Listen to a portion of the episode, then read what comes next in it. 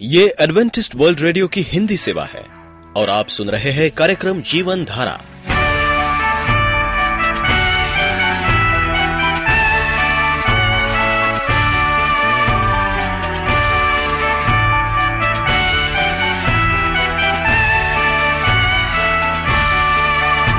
कार्यक्रम जीवन धारा सुनने वालों को मैं स्मिता और मैं अमित हमारा प्यार भरा नमस्कार। एडवेंटिस्ट वर्ल्ड रेडियो की हिंदी सेवा में हम आपका स्वागत करते हैं। श्रोताओं, आइए, आज प्रसारित होने वाले कार्यक्रमों की जानकारी दे दें। आज होगी पहले स्वास्थ्य चर्चा, इसके बाद एक गीत होगा और फिर कार्यक्रम के अंत में पवित्र बाइबल का संदेश। तो चलिए, स्वास्थ्य चर्चा सुनने से पहले सुनते हैं ये गीत।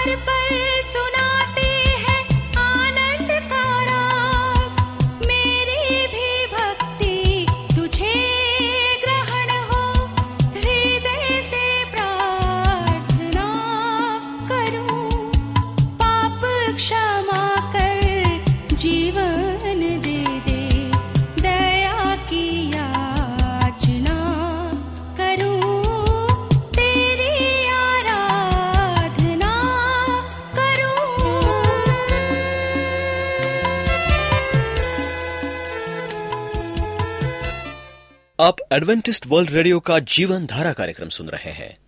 यदि आप पत्राचार द्वारा यीशु के जीवन और उनकी शिक्षाओं पर या फिर स्वास्थ्य विषय पर अध्ययन करना चाहते हैं तो आप हमें इस पते पर लिख सकते हैं। हमारा पता है वॉइस ऑफ़ प्रोफेसी ग्यारह हेली रोड नई दिल्ली एक एक शून्य शून्य शून्य एक इंडिया। प्रिय रेडियो मित्रों प्रभु यीशु मसीह के मधुर और सामर्थ्य नाम में आपको भाई मॉरिस माधो का नमस्कार। मित्र, परमेश्वर चंगा करता है। जब परमेश्वर ने पृथ्वी और उसकी भरपूरी की सृष्टि की जो कुछ उसने बनाया था, उससे वो संतुष्ट था।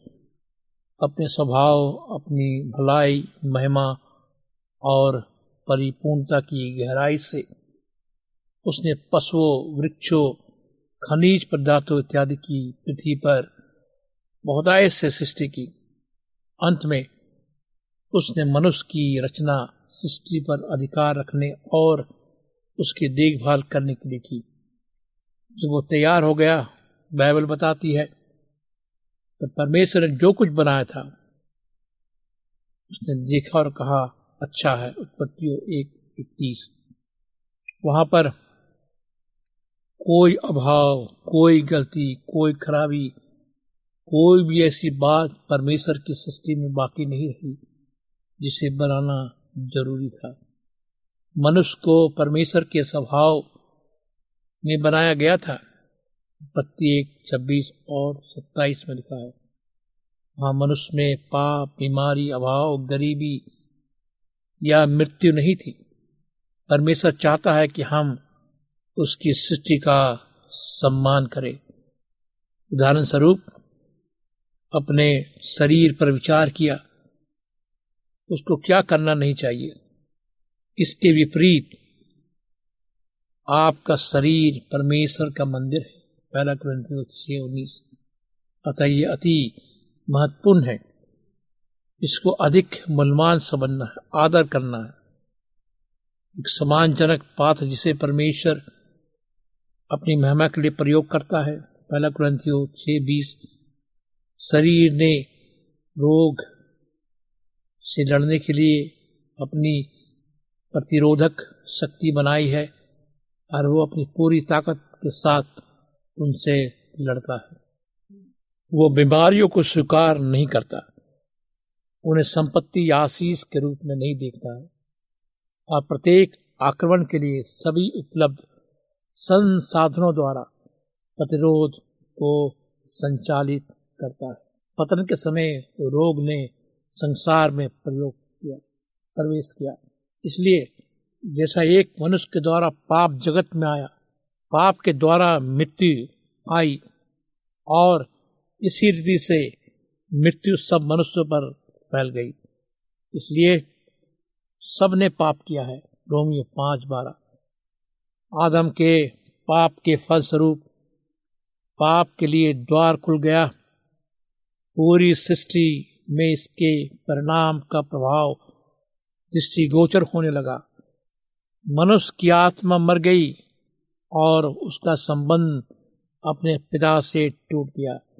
धीरे धीरे उसका प्राण, भय, कमर, घृणा से भर गया।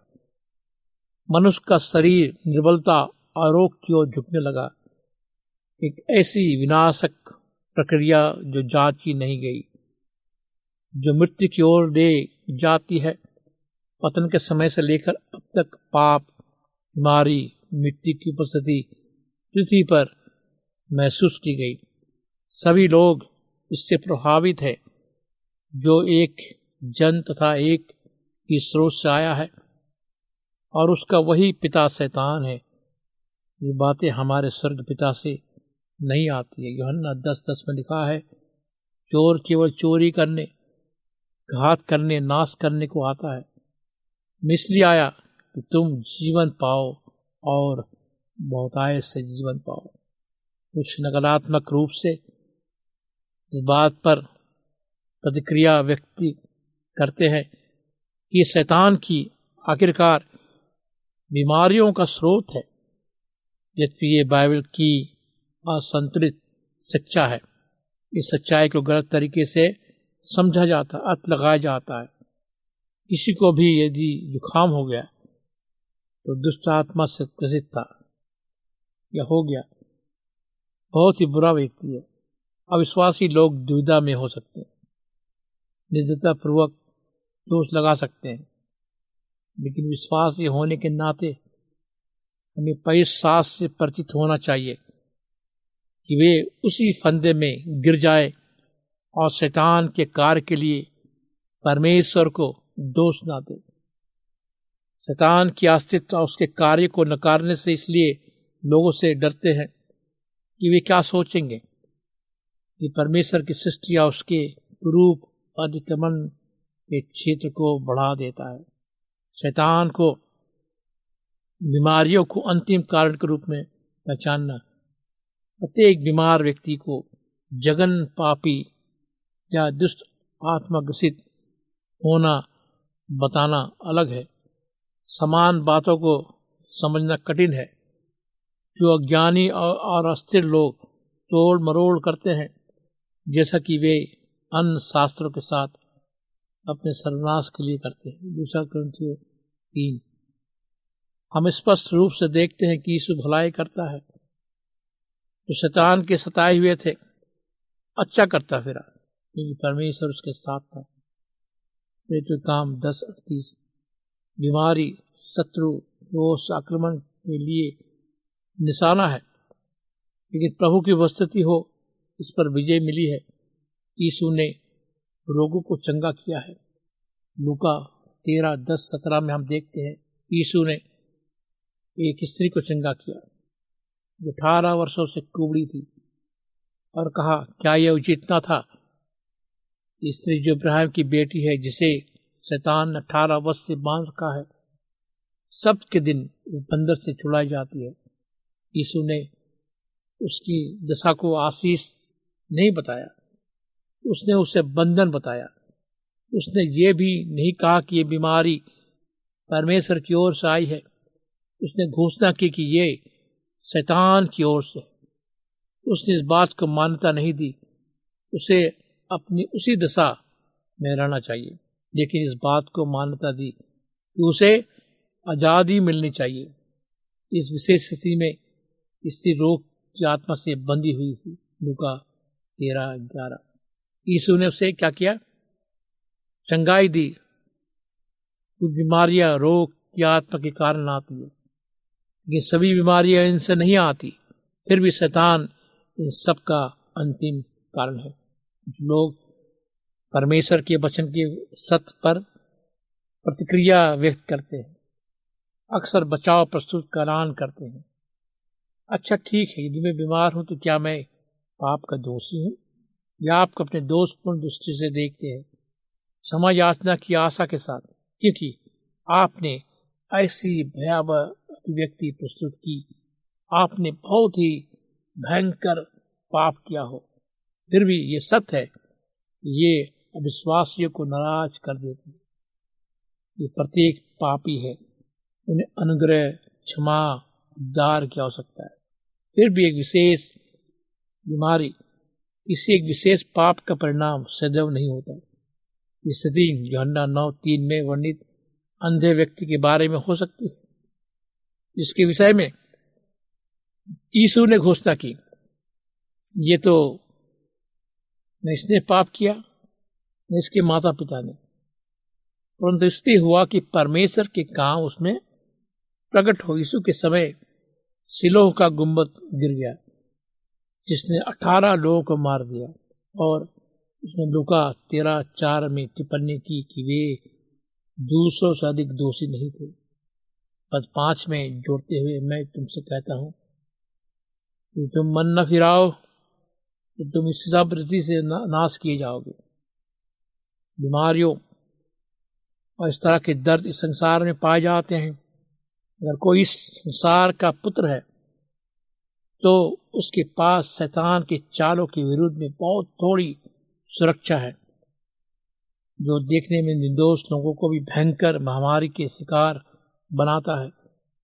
लेकिन ये और भयंकर हो जाता है, जब वे ये नहीं स्वीकारते कि उन्होंने सर्वशक्तिमान परमेश्वर के सामने पाप किया है, क्षमा और उद्धार ग्रहण करने से इनकार करते हैं और अपने आप को सही बताते हैं।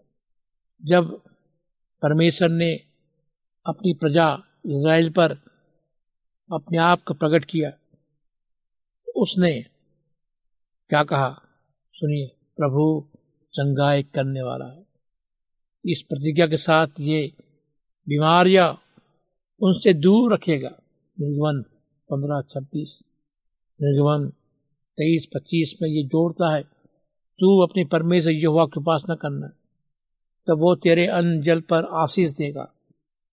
तेरे बीच में से रोग दूर करेगा। बीमारियों से सुरक्षा लहू की वाचा में शामिल था।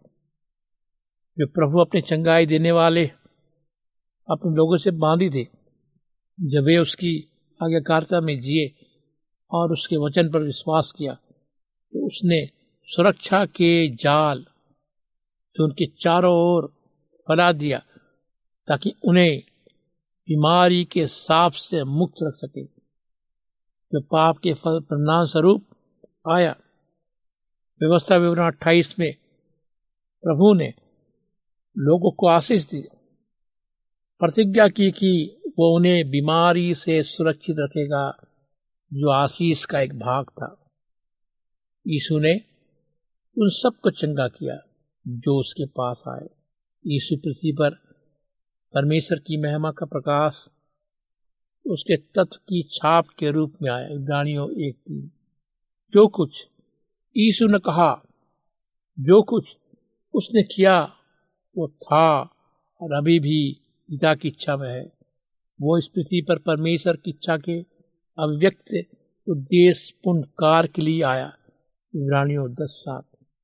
मेरा भोजन यीशु ने धन्ना चार चौंतीस में कहा ये है कि मैं अपने भेद निवारक की इच्छा अनुसार चलूँ और उसका काम पूरा करूँ। धन्ना पाँच उन्नीस वो कहता है, पुत्र आपसे कुछ नहीं कह कर सकता यार वो तो पिता वो करते देखता है, क्योंकि जिन कामों को वो करता है, उन्हें पुत्र भी इसी रीति से करेगा। इसका अर्थ यह है, जब यीशु ने किसी को चंगा किया ये परमेश्वर की इच्छा थी। कि व्यक्ति चंगा हो। अगला प्रश्न यह है कि यीशु ने सबको चंगा किया? हाँ उसने ऐसा किया। उसने उन सबको चंगा किया। जो उसके पास आए, लेकिन जब कोई बीमार उसके पास आया तो उसने उसे चंगा किया। एक बड़ी भारी भीड़ उसके पास एकत्र हुई। जो सुनने और अपनी बीमारियों से चंगा होने के लिए उसके पास आए थे। वहाँ थे। अशुद्ध आत्माओं के सताए हुए लोग भी अच्छे किए गए। और सब उसे छूना चाहते थे, क्योंकि उसमें से सामत निकलकर सबको चंगा करती थी। लुका छ, अठारह, उन्नीस। लुका नौ, ग्यारह में हम पढ़ते हैं मेरे मित्रों। यहाँ लिखा है, वो आनंद के साथ उनसे मिला और उनसे परमेश्वर के राज के बारे में बातें करने लगा। जो चंगा होना चाहते थे, उन्हें चंगा किया। जब कभी भी किसी को चंगाई की आवश्यकता थी, यीशु ने उन्हें चंगा किया। बार बार हम पढ़ते हैं कि यीशु ने उनको चंगा किया जो उसके पास आए। यीशु ने किसी को भी वापस नहीं लौटाया। उसने कभी यही ना कहा कि मैं नहीं जा कर सकता। मैं नहीं करना चाहता। कि मेरे पास समय नहीं है, कदापि नहीं। जब कभी किसी ने उनसे पूछा, उसने जवाब दिया, मैं चाहता हूँ कि तू शुद्ध हो जा। मती आरती यीशु से मिलने के बाद वो भी निराश होकर घर वापस नहीं गया। यीशु ने हमारे लोगों को क्रूस पर उठा लिया। यीशु ना सिर्फ़ उन लोगों को चंगा करने के लिए आया, जो समय उस स्थान पर थे। जब वो था, परंतु वो प्रभु चंगा करने वाला प्रत्येक वंश वाली है में है। वो हमारा प्रभु और उद्धार करता आज है। इस तरह की उस समय के लोगों के लिए था, वो आज भी उद्धार को देता है, जैसा कि उसने उस समय प्रदान किया, क्योंकि वो हमारी वंशावली के लिए भी मरा। उसने क्रूस पर मनुष्य जाति के अनंतकालीन उद्धार के अंतिम मुल्क को चुका दिया। वो एक बार सबके लिए मर गया, क्योंकि हम हमेशा के लिए जी सके। हमारे अपराधों के लिए उसने अंतिम मूल्य को चुका दिया। शास्त्र भी उस, इस सच्चाई को उसी तरह से साबित करता है। उसने क्रूस पर हमारे पाप को सह लिया। उसने हमारी बीमारियों को ले लिया। इसे त्रिपन, चार, पाँच स्पष्ट कहता है, निश्चय उसने हमारे रोगों को सह लिया, हमारे दुखों को उठा लिया। तो ही परमेश्वर ने उसे, परमेश्वर का मारा, दुर्दशा में पड़ा हुआ पाया, परंतु तो वो हमारे ही अपराधों के कारण घायल किया गया। हमारे ही शांति के लिए उस पर ताड़ना पड़ी। उसके कोड़े खाने से हम चंगे हो गए। इतना अद्भुत सत्य है। ये यीशु ने संपूर्ण मानवता, संपूर्ण मूल्य को चुका दिया, जिसमें हमारा शरीर भी शामिल है। आपको पूरी तरह से छुड़ाया, उसके घाव से आप चंगे हो गए। मेरे मित्रों, परमेश्वर आपको चंगाई करना चाहता है। परमेश्वर आपको आशीष देना चाहता है। आप उसके पास आइए। यीशु ने बीमार को चंगा करने का अधिकार सिर्फ़ अपने तक ही सीमित नहीं रखा। उसने सबसे पहले बारह को भेजा। मती दस, एक, आठ, लूका नौ, एक छ में निर्देश दिया गया कि वे परमेश्वर के रात का प्रचार करें। उन्हें अशुद्ध आत्माओं पर अधिकार दिया।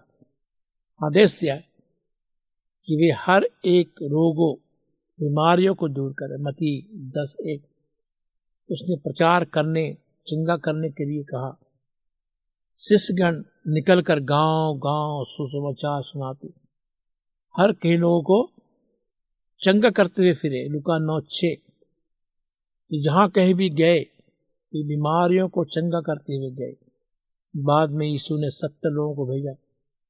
केवल बारह शिष्यों को नहीं, और उन्हें आज्ञा दी, जिस नगर में जाओ वहाँ के लोग तुम्हें उतारे तो जो कुछ तुम्हारे सामने रखा जाए वही खाओ। वहाँ के बीमारों को चंगा करो। उसने कहा, उनसे कहो, परमेश्वर का राज तुम्हारे निकट आ गया है। लुका दस आठ नौ। स्थान के पश्चात यीशु ने शिष्य को दर्शन दिया। उनसे कहा कि जो उस पर विश्वास करे, उन्हें समस्त संसार में जाकर सारे सृष्टि को सुसमाचार करना है। यीशु ने कहा, विश्वासियों को दुष्ट आत्माओं को निकालना है। अन अन जगहों पे जाना है। जब वे किसी बीमार पर हाथ रखेंगे तो चंगे हो जाएँगे। बल्कि सोलह, सत्रह, बीस। आप और मैं विश्वासी हैं। यीशु के शिष्य हैं। जिन्हें आज्ञा मिली कि हम बाहर जाएँ, प्रचार करें, चंगा करें। क्यों? क्योंकि यीशु अभी भी लोगों को उद्धार देना चाहते चंगा करना चाहते आजकल तो हमेशा एक सही है। तो लोगों को दिखाना चाहता है कि वो आज जीवित है, वो उनसे प्रेम करता है, उनके जीवन में वो आश्चर्य कर्म करने के योग इच्छुक है। बीमार को चंगा करने का आदेश, महान आदेश है। यीशु ने स्वर्ग के राज की चाबी की को कलीसा के हाथ में दिया है। ताकि हम राष्ट्र के लिए आशीष को खोल दें। हमसे वो बात नहीं करना चाहता, जो हम नहीं कर सकते। उसने हमें चंगाई करने का अधिकार दिया है। बाइबल कहती है, जब पवित आत्मा शिष्यों पर आया तो उन्होंने यीशु को ये गवाह होने की शक्ति पाई। ये काम एक आठ जो कुछ भी एक बीमार व्यक्ति को चंगा करने के लिए ज़रूरी है, उन तो सभी बातों को पवित आत्मा की सामत में दिया गया। यीशु के नाम में उसके खून में दिया गया। चंगाई देने के लिए उसने हमें बिना किसी संसाधन किए नहीं छोड़ा। लेकिन उसने हमें पवित्र आत्मा दिया। हमें शक्ति दी।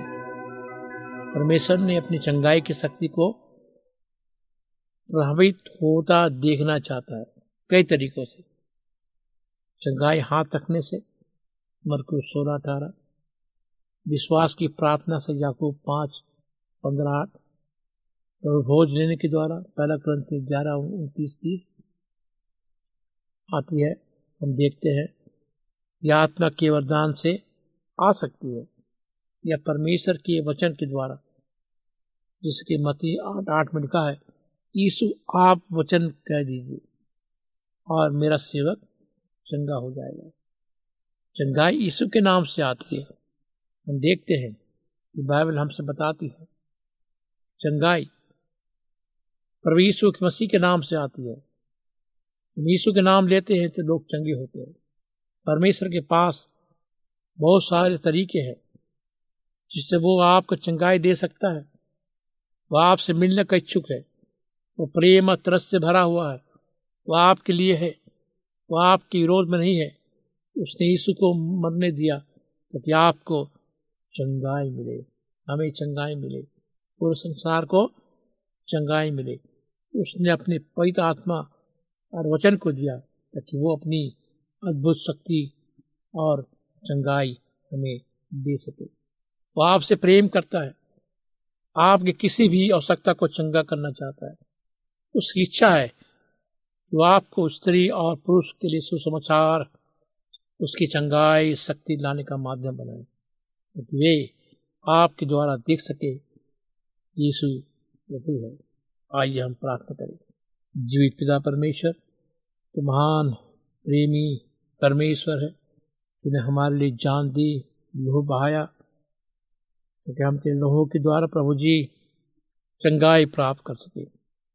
सुनने वाले भाई बहनों के लिए प्रार्थना करते हैं खुदावन अगर पर आज बीमार है तो हम उसके लिए प्रार्थना करते हैं।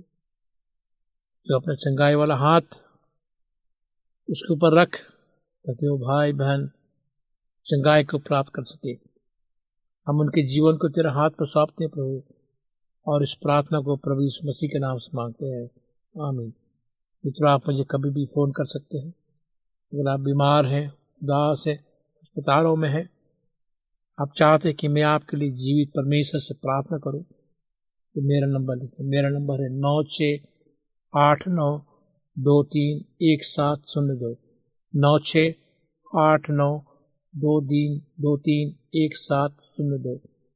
मेरी ईमेल आईडी है Morris A W R at gmail dot com Morris M O R R I S A W R at gmail dot com इस कार्यक्रम को सुनने के लिए आपका धन्यवाद।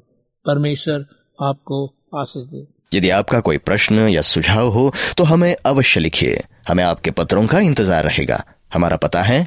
कार्यक्रम Jeevan Dhara Adventist world radio post box सत्रह पुणे चार एक एक शून्य शून्य एक महाराष्ट्र इंडिया पता एक बार फिर नोट कर ले। कार्यक्रम Jeevan Dhara Adventist world radio post box सत्रह पुणे चार एक एक शून्य शून्य एक महाराष्ट्र इंडिया। और अब हमारा समय यहीं पर समाप्त होता है। इसी समय इसी मीटर बैंड पर आपसे फिर भेंट होगी। तब तक के लिए मैं स्मिता और मैं अमित हमें आज्ञा दीजिए। प्रभु आपको आशीष दे।